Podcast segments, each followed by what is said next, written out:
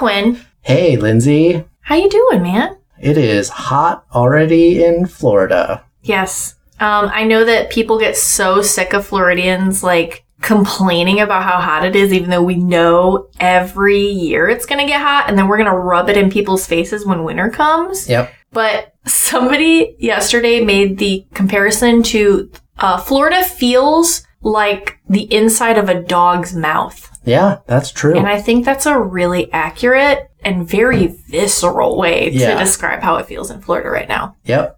The same, the smells, everything in some places. Right? So, for new listeners, What do we do here? Yeah, let's. What is this? We're not here to talk about Florida weather or compare it to really gross things. Welcome to Viral. Viral. So, this is a show where two public health nerds talk about the history of plagues, disease outbreaks, and the people who work behind the scenes to keep us safe and healthy. Yeah. And um, What's your name? I am Quinn Lundquist. I'm Linsey Grove. Yep. And we're both public health nerds, the aforementioned ones. Yes. Yeah, I just in case you were confused. And today we're going to talk about bodily fluids. Not just all bodily fluids, but a specific bodily fluid. And it's not poop because we already did poop We did that one. We might Yeah. we might do a follow up, but it's well, that could that be a box set when Oh, we get like through all of the bodily like that. fluids. It'd just be the viral. But on VHS. Yep. Oh boy. No, Yeah. today we are going to talk about blood. Ugh.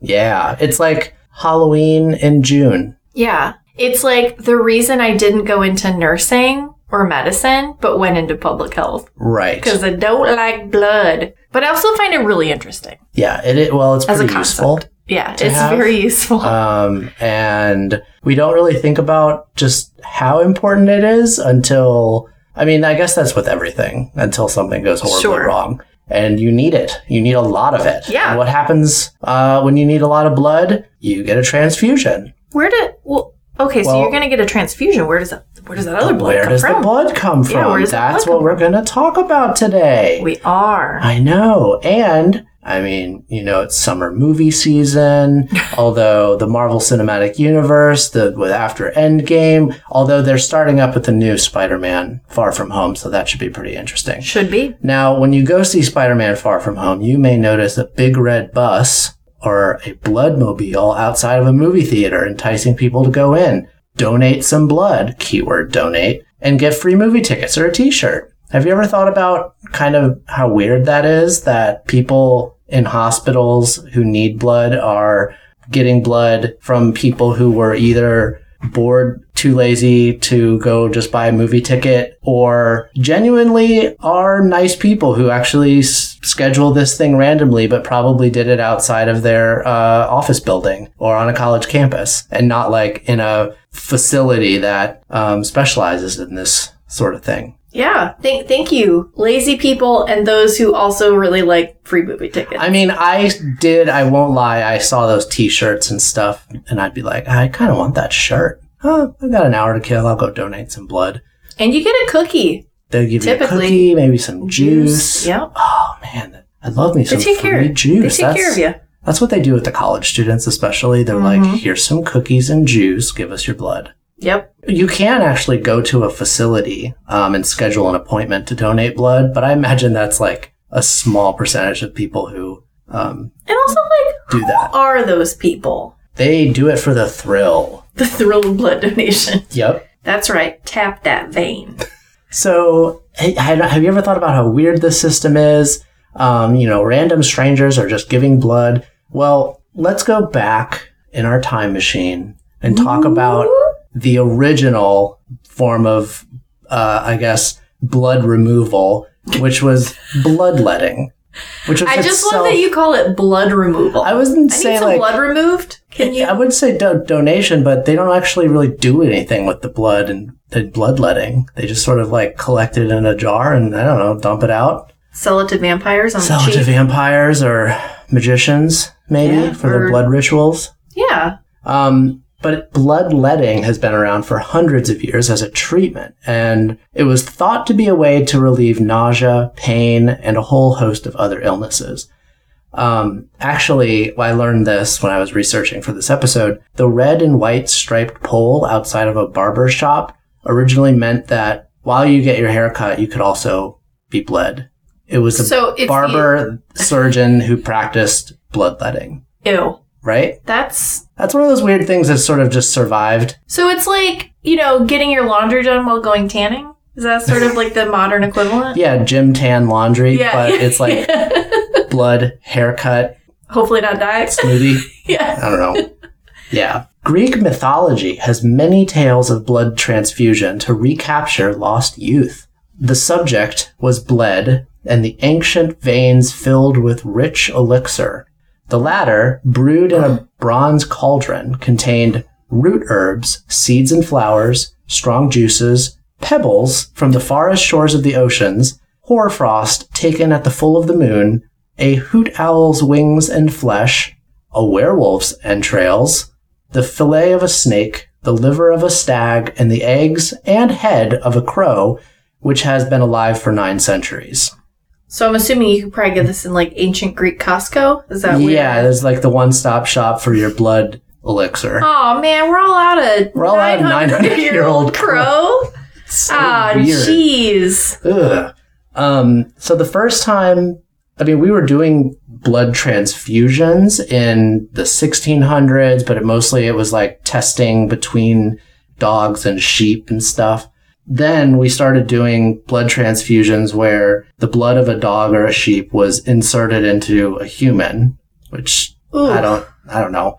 I don't know about that one. Ooh. And then for a good hundred years, we were transfusing milk into people, into them. That makes me physically nauseous. Like cow's milk, sheep's milk, goat's milk. They're like, you're sick? Let me give you some milk, but in your vein. in your vein. Um, and the first like human to human transfusions, they would drink it, the blood, not the milk. the blood. Yeah. Yeah.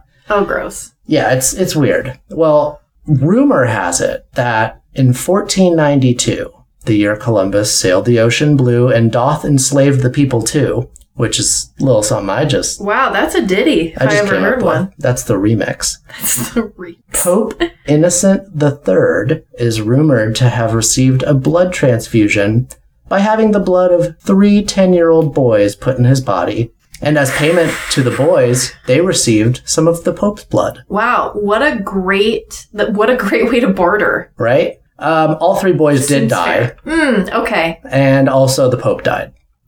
There seems to be some sort of, you know, historical thread here that maybe I'm just I can't put my finger on. I, yeah, it's kind of one of those weird stories. Um, and some people think that it's made up to slander the Pope's doctor, who was Jewish. So there's just, there's, you know, you got your blood from the boys, and you got your sick Pope, and you got your anti Semitism. It's just a classic. Classic gumbo Classic of story. just bigotry and Yay. grossness. And, Yikes. you know, this was hundreds of years before we even knew about blood types. So on battlefields, you know, during the Civil War or World War One, um, it wasn't really until World War Two that we had the system of blood banking and all of that set up. But in, in you know the early 1900s, you would receive a transfusion and your body might just reject it because it was a different blood type than yours. Do you know how many blood types there are? Like the major blood types? There are five. Five.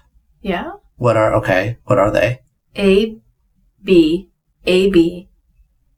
Oh wait, And O. and O. So there's just four. and then there's ABO, which is super rare. But Whoa. yeah, Okay, so then we can say there's five. I guess. I guess. Am I wrong? I've only like most places see it As four. listed as four, yeah. but um, or or three and list A B as a kind of. Oh. I guess that makes But sense. I will say there's four, We'll say four. and then there's also like a positive and negative A minus, A plus element, um, and the RH factor, which Mhm. you know. But for the purposes of this, you know, just know that there's basically four main types with some um, more information. So one other interesting thing about blood during pregnancy is that the fetus can have a different blood type from the mother. Right, because it's Yeah, it's, it could have the father's genes. Right. And, and that can like create some problems sometimes. Um, and they can give you an RH factor shot and like try to monitor your situation. But I just like, isn't that interesting? Cause Yeah. you're like basically just harboring this other organism and sharing nutrients and stuff. But you may have completely different blood types. Okay. Body is just incredible. I know. So back to blood donation. Um, one of the first important steps, one of the things that we had to do was figure out not just blood types and match people with their correct type, but also how to store the stuff without it going bad because it'll go bad within a couple hours. And then you got gross, dirty, old, you got sticky, coagulated blood. That's not going to do anything for you. So gross.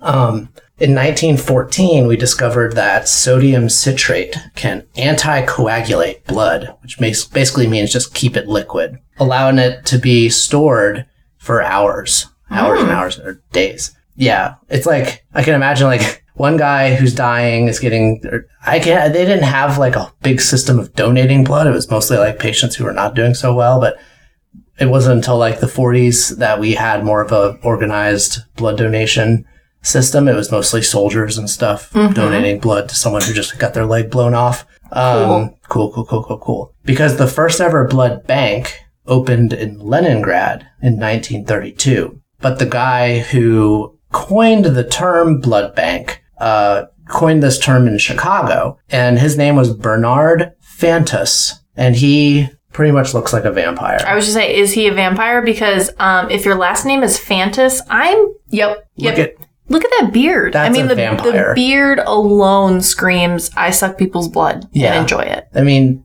that I need it to survive. a vampire. Yeah. He actually changed the name. It was um, like a blood preservation center or something. And then at the last minute, he goes, "No, no, no, I'm going to change it. Blood bank." You can take that to the blood bank.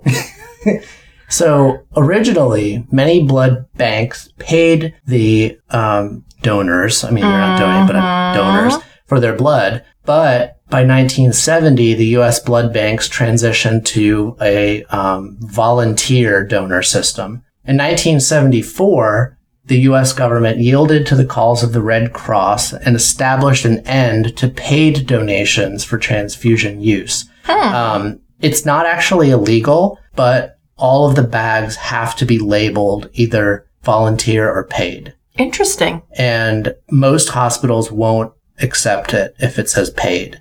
But you can donate blood and be paid for it um, for research studies, Mm, for pharmaceutical studies. And if you like, I don't know if they have extra, I have no idea. Maybe they would go to a hospital. They don't want to motivate people purely by money because they could potentially lie about their medical history. If they know they don't qualify, um, they could try to lie about it to receive compensation. So the development and diagnosis of the first cases of AIDS in the U.S. occurred in 1981, ca- causing a flurry of caution and concern and perhaps overreaction. Yup. And we, you know, we see all of these various companies around for um, blood donation, but the Red Cross is kind of the major player when it comes to this this industry. Um, and they'll also ec- collect excess of donate donated blood in the event of or to prepare for like a mass casualty scenario or something. All right. So I just have some more blood facts that I wanted to tell you about. Cool. One unit of blood can be separated into different components. You're probably familiar with these, but maybe not in terms of what they actually are. Mm-hmm. You got red blood cells, you have plasma, you have platelets, and you have this other thing called cryoprecipitate. Red blood cells live for about 120 days in your circul- circulatory system, mm-hmm. but red blood cells can be stored for up to 42 days in a refrigerator outside the hmm. body. So with a, when you donate blood, they usually take about a pint and they separate it into its components and then they, you can refrigerate red blood cells, but platelets are just stored at room temperature and can be stored there for about five days. Plasma, which is 90% water, is usually frozen and stored in freezers for up to a year. So there's like freezers around the country that are just full of plasma. Um, And you can get, I mean, you obviously they pay for plasma. yes. That is one thing they do pay for.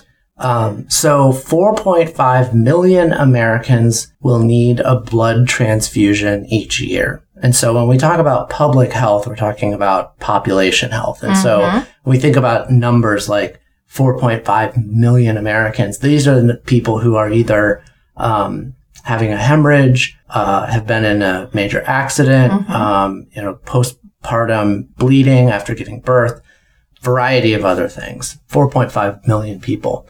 And so four, 43,000 pints are used each day in the US and Canada, which is a lot. That's a lot of blood. It basically comes out to someone needs blood every two seconds, Wow. which is a lot of blood. Uh, yeah, so today's medical care, much of the medical care depends, especially emergency medicine, depends on a steady supply of blood from healthy donors. Blood transfusions are given to patients in a wide range of circumstances. I mentioned uh, a few of them Mm-hmm. like car crashes, surgeries, childbirth, anemia, blood Mhm. disorders, cancer treatments, and many Mhm. others. So it's not just like one disease that this applies to.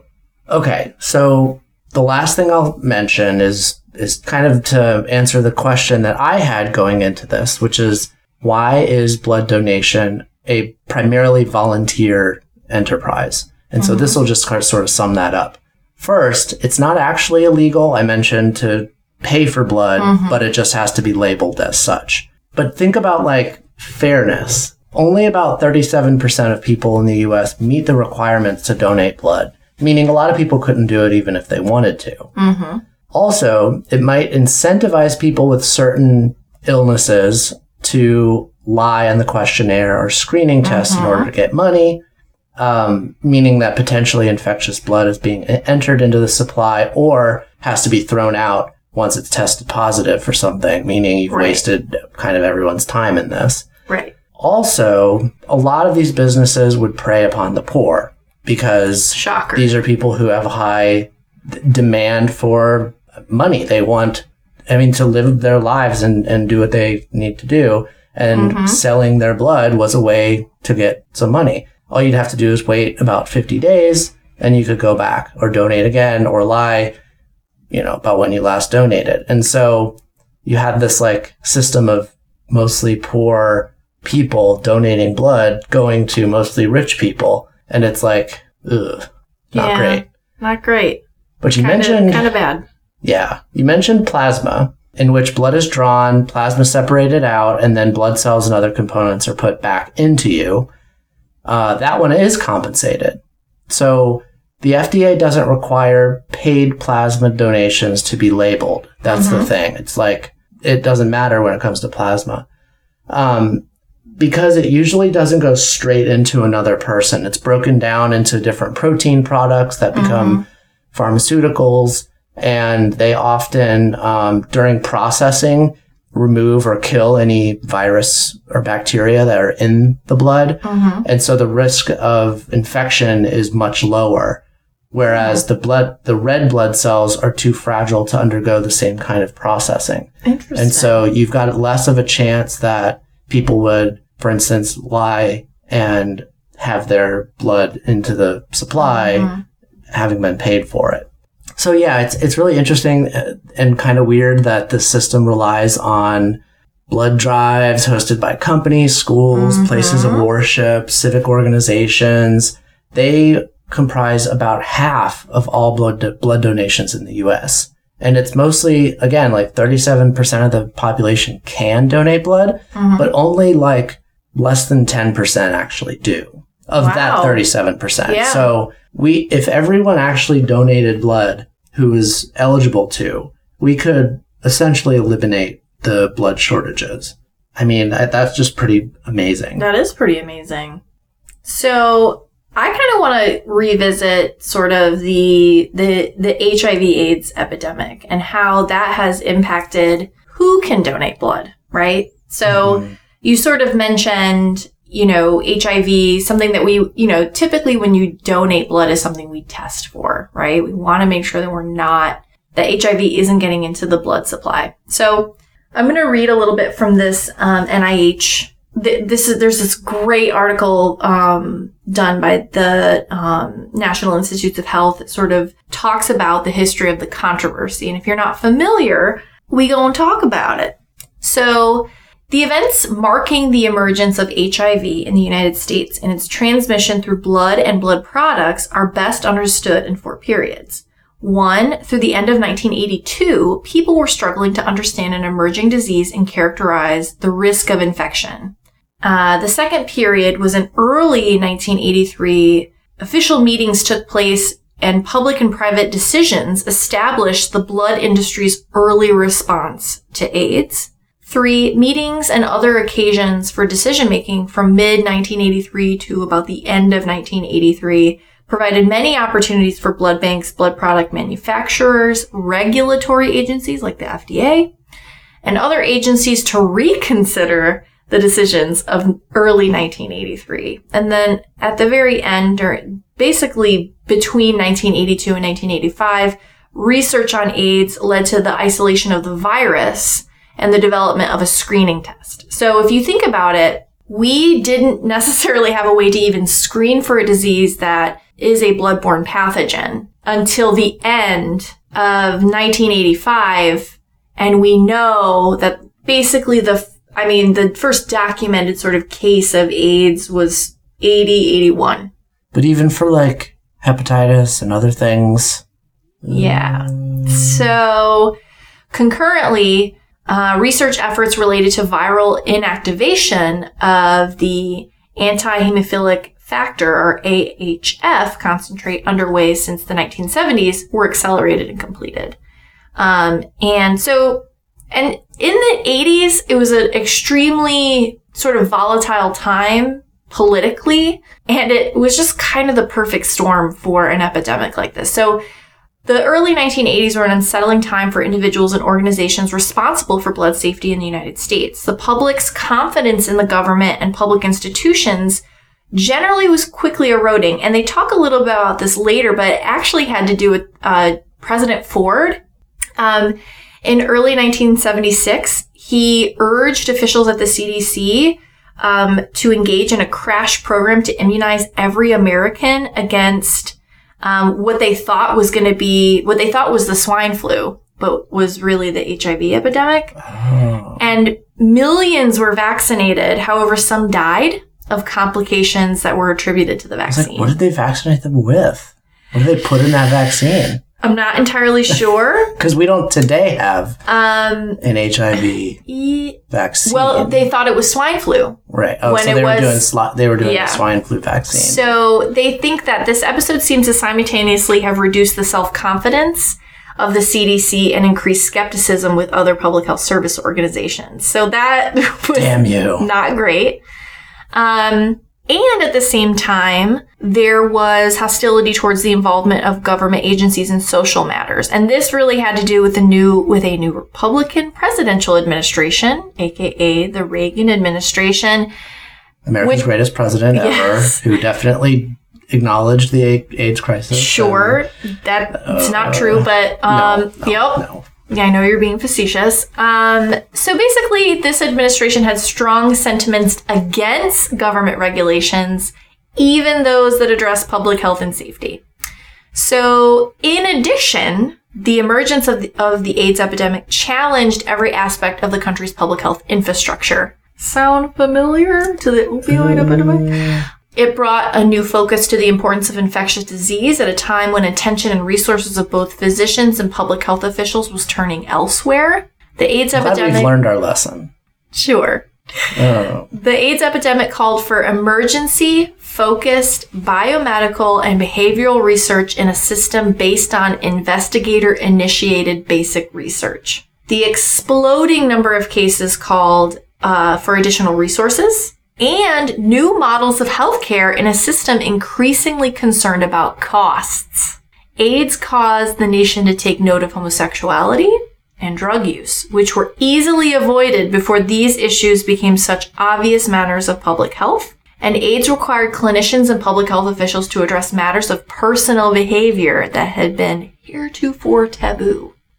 It was not great. Well, there's a scene in, I think it's and the band played on mm-hmm. the movie mm-hmm. where they mm-hmm. discuss um, what to do about the blood supply. Mm-hmm. And I just remember that being like a really pivotal moment. Mm-hmm. Personnel changes at the highest levels of public health service may have also influenced the federal government's response to AIDS and concerns about the safety of the blood supply. So between 1982 and 1986, the position of director for the CDC and NIH, the administrator of the FDA, and assistant secretary for health all changed hands. And there were substantial intervals during which these positions were filled on an acting basis. Oh, kind of like now. Oh, so so familiar. Sounds so familiar. Finally, there was also some other sort of um, historical events that seem to have influenced individuals and organizational conduct and interpretations of the evidence about the HIV epidemic. This episode was the federal government's experience with the swine. So this is like what I was talking about earlier. Um, again, in early 1976, at the urging of officials of the CDC, the federal government engaged in this immunization program against a disease that never materialized. Um, and then they were like, y'all, the government is dysfunctional. We don't trust you. I, I don't know if you all remember, there's this famous line that Ronald Reagan likes to use. This isn't verbatim, but nobody likes it. Nobody likes the phrase, you know, we're from the government, we're here to help you. Yeah. yeah.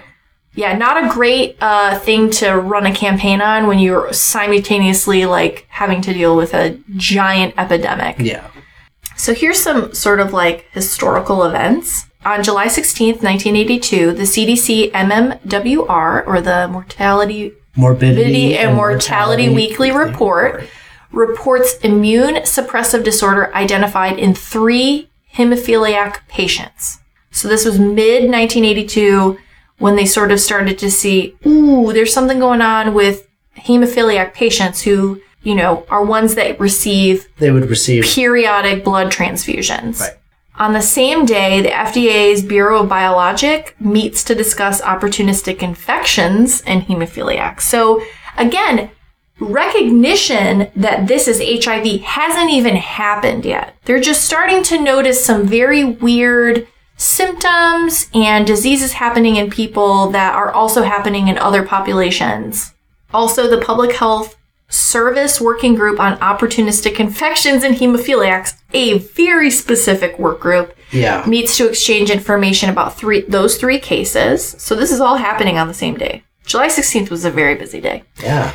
Uh, later on, uh, in July, there's a, a the same working group meets to determine if other groups with AIDS um, showed a similar etiology and if blood products were risk factors for AIDS. So now they're starting to connect the dots. Mm-hmm. Um, in December of the same year, the MMWR reports four additional cases of hemophiliacs and one suspect case in an infant who had received a blood transfusion. So now they're starting to see, hmm, obviously the infant isn't having sex. Like, you know, they're trying, it's start, there's all these cases that are coming, you know, to the forefront to sort of start whittling down the modes of transmission, right? In January of 83, there's a CDC public meeting to identify opportunities to prevent AIDS. Again, because we at first thought that it might have been an airborne. Like right. People were we had terrified. no right. No, I mean people were afraid. I mean there was to touch other people. Touch other people. Like, Again, we hadn't even developed a way to screen anybody or test people for HIV because we didn't really understand the nature of the disease or how it how it was transmitted, right? So again, not great. No.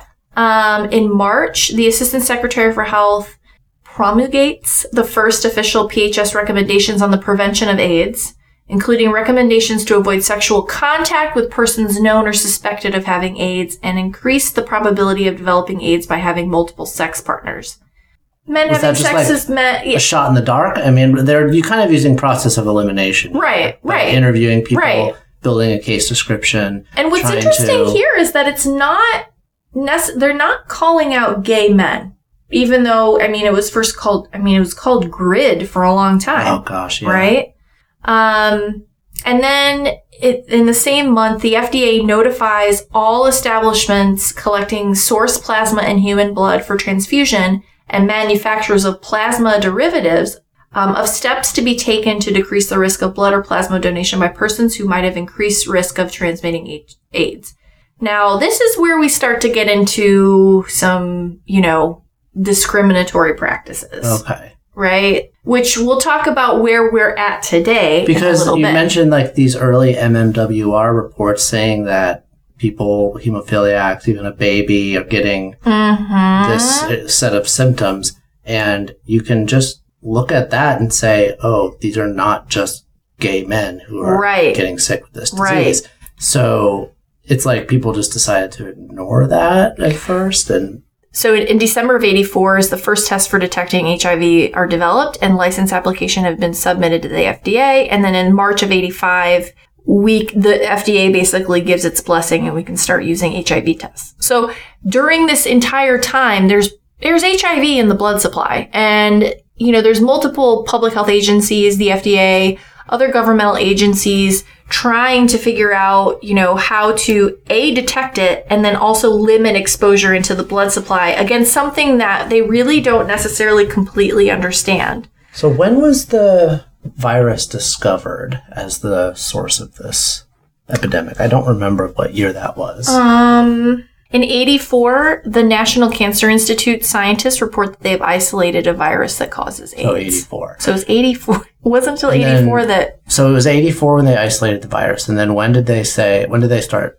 testing the blood supply? Um, well, they start issue. Okay, so it was in '85 that they. Okay, in '85, March of '85, um, FDA grants two licenses for commercial use of HIV tests and notifies all blood facilities of the test availability and schedules a workshop on its use. So it was really probably mid '85 that we started actually testing blood supplies. And keep in mind, the first HIV test wasn't necessarily super dependable and because we're you know i mean over time we're still working on making sure that it's um reliable right Yeah. valid and reliable so um but during this time of course there's a lot of discrimination it was in 1992 that essentially let's see I wonder what they did with all of the blood when, like, they realized that we, like, we don't have a test yet to find out if, if this virus is in here. And we know that some people are getting sick because of it. Did they just, like, get rid of, like, all of the blood? Or what? I mean, that's, can you imagine having to make that decision? i can't i can't like, hey, we don't have a test for this thing, but we know that a percentage of the blood probably has it. However, you have people who need transfusions. So you would be killing those people if you got rid of all of the blood, mm-hmm. but you'd also be potentially giving more people this illness that there isn't even really treatment for Mm-hmm. if you don't get rid of the blood. So, oh boy. yeah That's that's, like an that's ethical hard. that's an ethical dilemma if i've ever That heard one one. I'll have to research yeah more about. So in 83, I'll just give you some, these are some of the federal recommendations they made in, in uh, 83. So the Public Health Service made the following recommendations for preventing AIDS transmission. Sexual contact should be avoided with persons known to have or suspected of having AIDS. Avoid sex with multiple partners or those who have, who have may have multiple partners. Members of groups at increased risk of AIDS should not donate plasma and or blood products. Studies, um, let's see, studies should be conducted to evaluate screening procedures for their effectiveness in identifying and excluding plasma and blood with high probability of transmitting AIDS, including lab tests and physical exams. Um, So what does it mean when it said like certain groups? Yes. But it doesn't does it define what those groups are? Do they give them names or is it like you know, you know who you are? What? Mm, yeah, they definitely uh, made some very, uh, yeah. But we know that the that the virus can be transmitted, obviously, to women, teens, heterosexual people, as well as homosexual people, and through other types of means. So it's like why I mean, I I guess that's the information they had at the time. But then the question is, how long did those um, did those rules stay in place, even when we knew the science?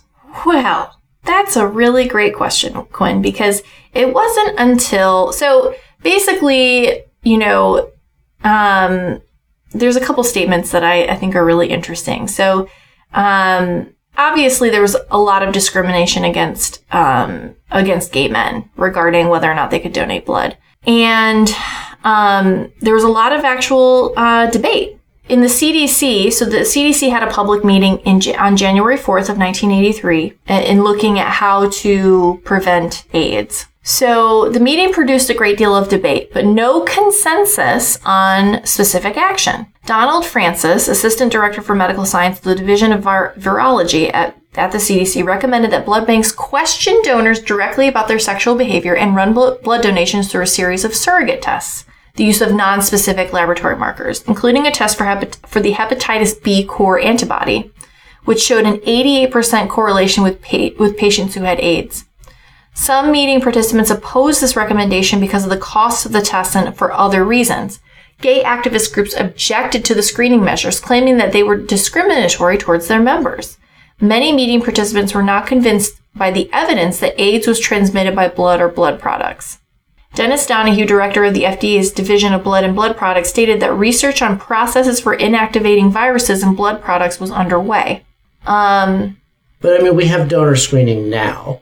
And like do. they ask you all these questions and Right. they sometimes go very quickly. And it wasn't until 2015 that um, the FDA reversed its position. Well, I should say it didn't reverse it. It sort of lightened it up. But basically, up until 2015, men who have sex with men were not, they had a lifetime ban from donating blood, which is extremely controversial Even though for obvious reasons. Be transmitted. Ah, Right, right. So um, if you go to the Red Cross's page, they have a um, basically eligibility requirements and they have LGBTQ plus donors.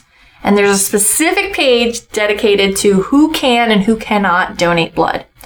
In 2015, they said, well, based on the science presented from the Centers for Disease Control and the federal, uh, the FDA, um, we're now just basically making it a 12 month deferment, meaning that a, a person who has sex with men would have to ha- to be celibate for 12 months in order to donate blood. The problem with all of this, which you of course alluded to, is that this scientific recommendation is based on one's membership to a group and not to their risk behavior Right. Because many gay men have protected sex. Yeah.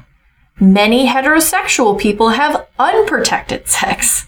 So, and it's not to say that people can lie, right? I mean, and that was something that they had to deal with throughout the history of blood donation, Well, right? why, why was it um, 12 months, for So instance? I'll give you an example. So their reasoning for 12 months is that typically the, the HIV screening test that we have now, it takes th- a three month period from the time you were exposed to the time you could be tested.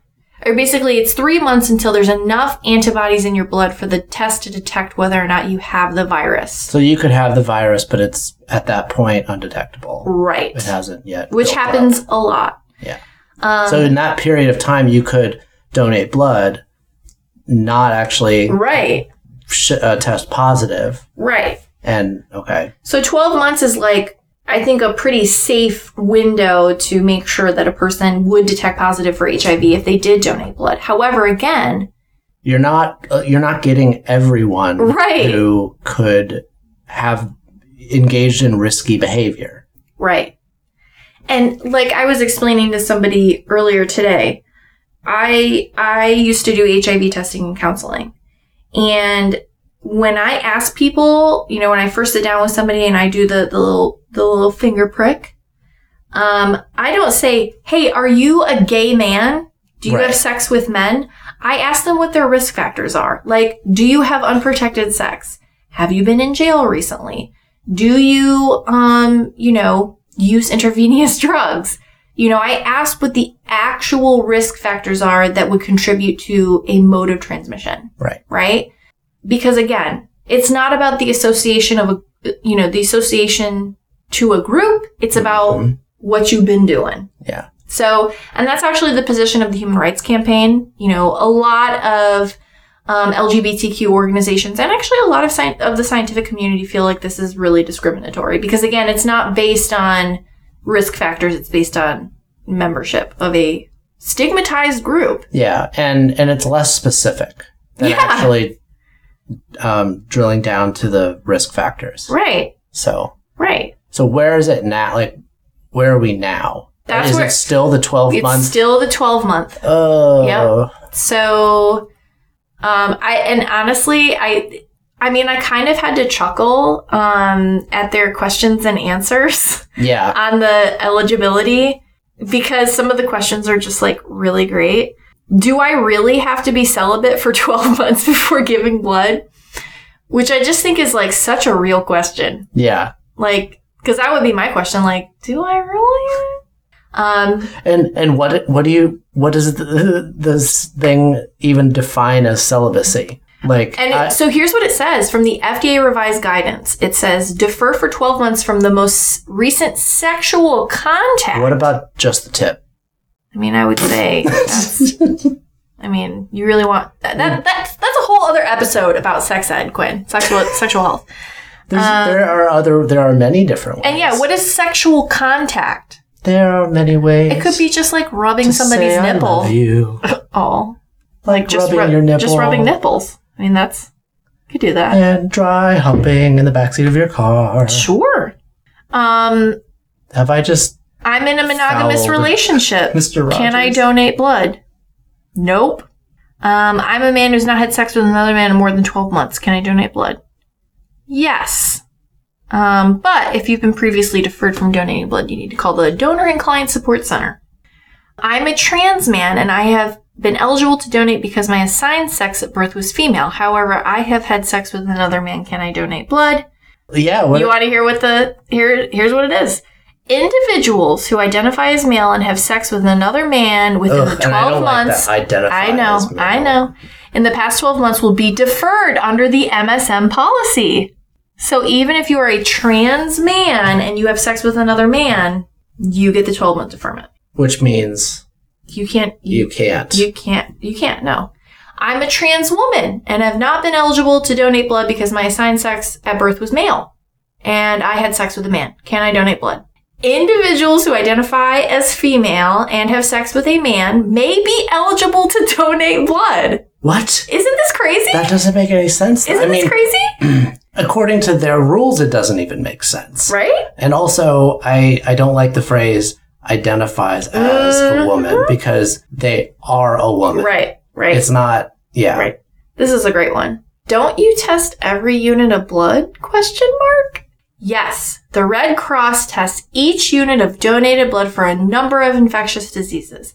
While testing has greatly improved, is not 100% effective at detecting infectious disease in donors with very, very early infection. The FDA selected the 12 month deferral to provide adequate timing for detection of infect, like I, like I, uh, but yes, Yeah. Yes. Even though it is 2019, um, if you are gay or if you are a person who has sex with a man, clearly it's still like extremely complicated, but uh, you can't give blood. Even if you're monogamous, even if you wear a condom every single time and use lube and you're like just super on it, you get an HIV test every But three months. a like a- heterosexual person yeah. who does all of those same behaviors can Yep. give blood, Yep. even though the risk behaviors are exactly the same. Yep. Cool, cool, cool, cool, cool, cool, cool. And considering only 37% of the population can, like, meeting the physical criteria, you have to be a certain height, certain weight, you know, uh, Right. you know, Right. all of those. Yeah. I mean, we're talking about the criteria, but like the physical above 18, yeah, blah, blah, blah, in good shape, um, the certain cholesterol, you know, blood sugar, all of that stuff. Like your blood is healthy and you're healthy. Only 37% of the population Mhm. can. And then even then, less than 10% actually do. And we're basically eliminating more people Mm-hmm. who would, Mhm. who would donate. Yep. Yeah, even Um, though we have, we are, yep, we are in a no blood reason. shortage. Right. So That doesn't make a lot of sense. Yeah. Is there anything going on now to fix that? That's a really, really good question. I don't think so. I mean, Um, you know, obviously there's been calls from different organizations to change the policy, but it, there hasn't really been movement to change it since 2015. I mean, you know, the FDA changed its policy then, but Huh. Well, I'm going to keep my eye on that yeah, and hope that I don't need a transfusion. I hope you don't need a transfusion. I, man, me too. One of my favorite memories from a blood donation drive in college was um, I didn't even really remember realize it until I got on the bus, but all of the blood drive staff and the phlebotomists Mhm. were all dressed up as vampires because it was Oh my- Halloween week. Oh my, I love it so and I much. was like, that is awesome. That is so great.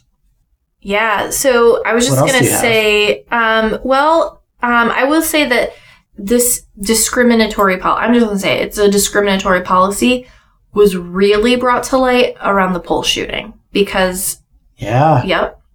Um, yeah. Because I imagine many people in Right. the community wanted to right. help out. So, um, so yeah, I mean, the, the LGBTQ community totally came out, wanted to donate blood and were turned away. So that was sort of a, a pretty big slap in the face for that particular community. Um, What if you're neither a man nor a woman? oh, you know what? I think they have What one. if you are a nine? Uh, what if you're non-binary? That's a great question. Um, okay, so individuals who identify as gender nonconforming, gender queer, gender fluid, agender, or non-binary. The Red Cross values all potential blood donors and under blood blood don- donors. Wow. Okay.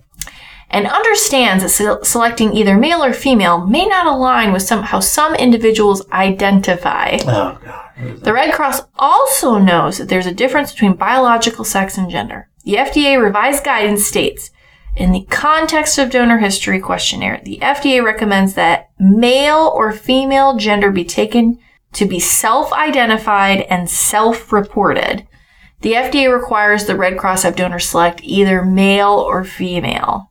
That was just a long-winded way of saying screw you. Basically. Yeah. They even have That one for asexual donors. Very disappointing.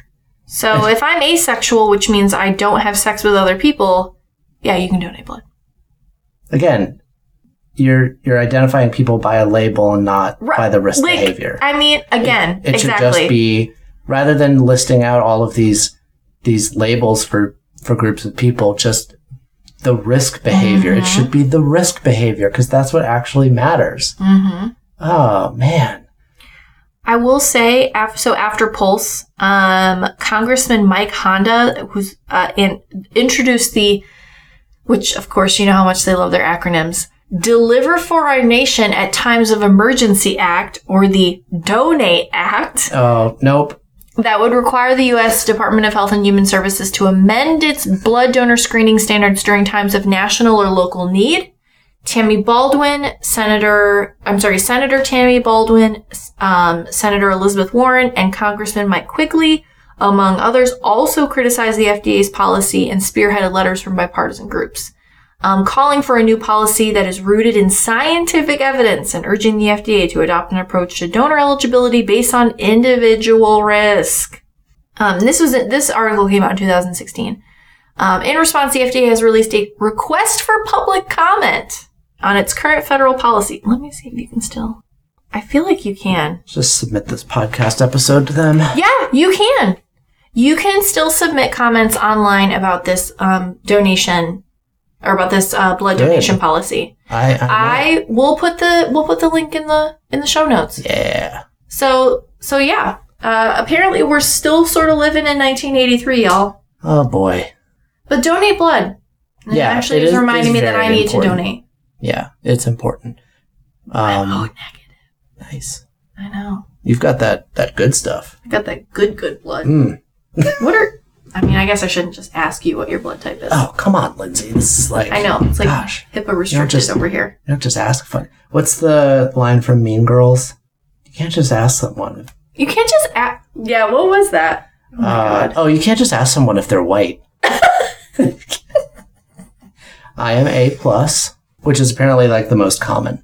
Really? Yeah, I didn't know that. I think like 30% of the population has that one. Oh, So I should be pretty good, hopefully. well, you, clearly you know somebody who can donate blood to you. Yeah, because you are one of um, the universal donor. Yep. And the you know what the universal recipient is?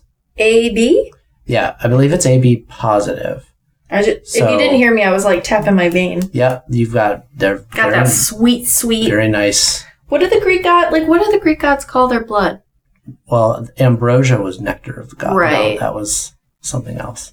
I'm gonna look that up. What do Greek gods call their blood? This sounds like the setup to a joke. Ichor. Ichor? Ichor. Oh, okay.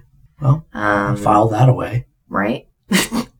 For, I, I guess a crossword puzzle? I- Sure. I, I, don't mean. I've just been listening to a lot of Greek mythology podcasts lately, so well, like, let's just there's a name for transition then into what we are liking. What are we doing right now? What's what's happening outside of the or or or related to public health, but what's kind of What's what's what's what's uh you know like what's floating what's floating your boat right now? um, I just finished a really good book called The Immortalists. Oh, novel by Mhm. Chloe Benjamin. Um, I've been trying to read more fiction and more fiction by um, women authors, uh, people of color, uh, not just white dudes.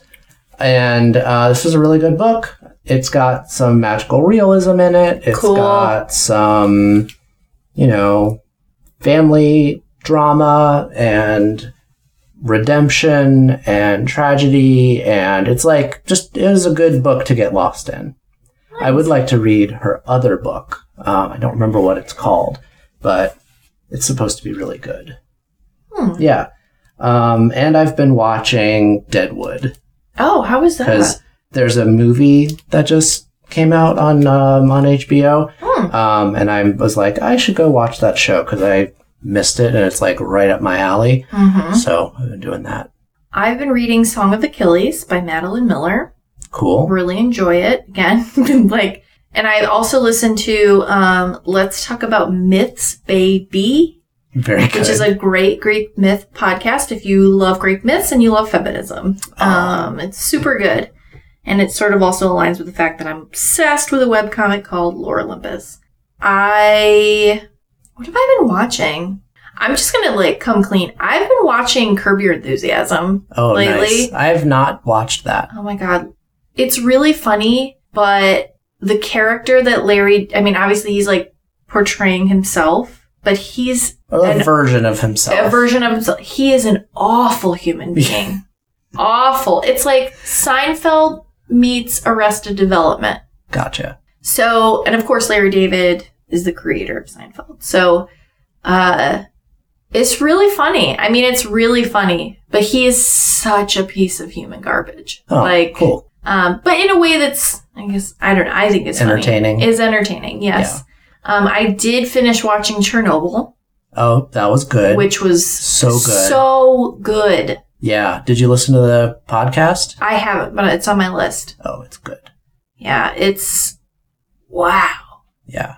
I mean, I was talking um to James about this. It's just, you know, you hear about Chernobyl and you don't I, I just feel like until I watched the show, I didn't really understand the scope of the disaster and Mhm. just how bad it was. Well, yeah, the exclusion zone today, you can't go in it. You have to get special permission and they Well, track now there's a whole tourism industry dedicated to like they track yeah they track the amount of radiation Yeah. you, um you you accumulate while you're there and so yeah it's um it's still incredibly radioactive uh, and and You to think of how many like nuclear bombs and stuff there are just in warehouses and Mhm. You know just how like we're messing with this stuff that is incredibly powerful. Right? Yeah, It, it was um it was a really well done show. Um i think it, it just really hits home. I think you know the lengths that people in power will go to hide things um and just basically the culture of censorship and you know um lies that and not to say that like you know the Soviet Union was the only country to engage in that kind of um, stuff. But Whoa. Yeah. Well, you should listen to the podcast too, because it provides a lot of um, Context. context. yeah. hmm Yeah. Good stuff. Yeah. Great radio radioactivity. Giant piece of human garbage named Larry David. Just like a lot of stuff going on in my life. Are you okay? I'm I I'm I'm doing okay. I admittedly, um, and I'm just gonna share this. I recently started seeing a therapist, and Good. God, I highly recommend it.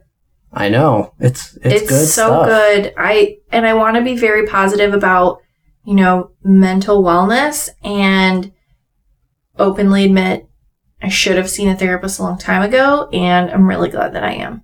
So Good. if you're thinking about it, just do it. Yeah, just do it. I mean, it, I know it's hard for some people because of like insurance coverage and all of that, and I'm going through that same issue right now as well. But one day at a time, you know. Yeah. And even if you have insurance, finding a Yes. therapist and actually scheduling the appointment and actually going, it it's uh emotionally taxing. It is. It really is. But So it's worth it. totally worth it. So I'm doing good. Cool. Doing better. Good. It's So- a journey. It, it's all a journey. you Yeah. know? Well, on that note, Yeah, uh, we are going to wrap up today's episode. Um, find us on Twitter, Viral Podcast, on Facebook, and on the interwebs at www.viral-pod.com. Our um, intro and outro music is Take Your Medicine by uh, the Quick and Easy Boys. Uh, so thank you for that. Um, yeah. And if you ever, you know, if you have a suggestion for a future topic, let us know. Um, there's an email form on our uh, website, so please use that and make On sure you that- get us a review. yeah, give us a review. On that note, remember to Wash your hands. wash your hands. Gross. Yeah, get your bloody hands Ugh. washed. Wash Ugh. them.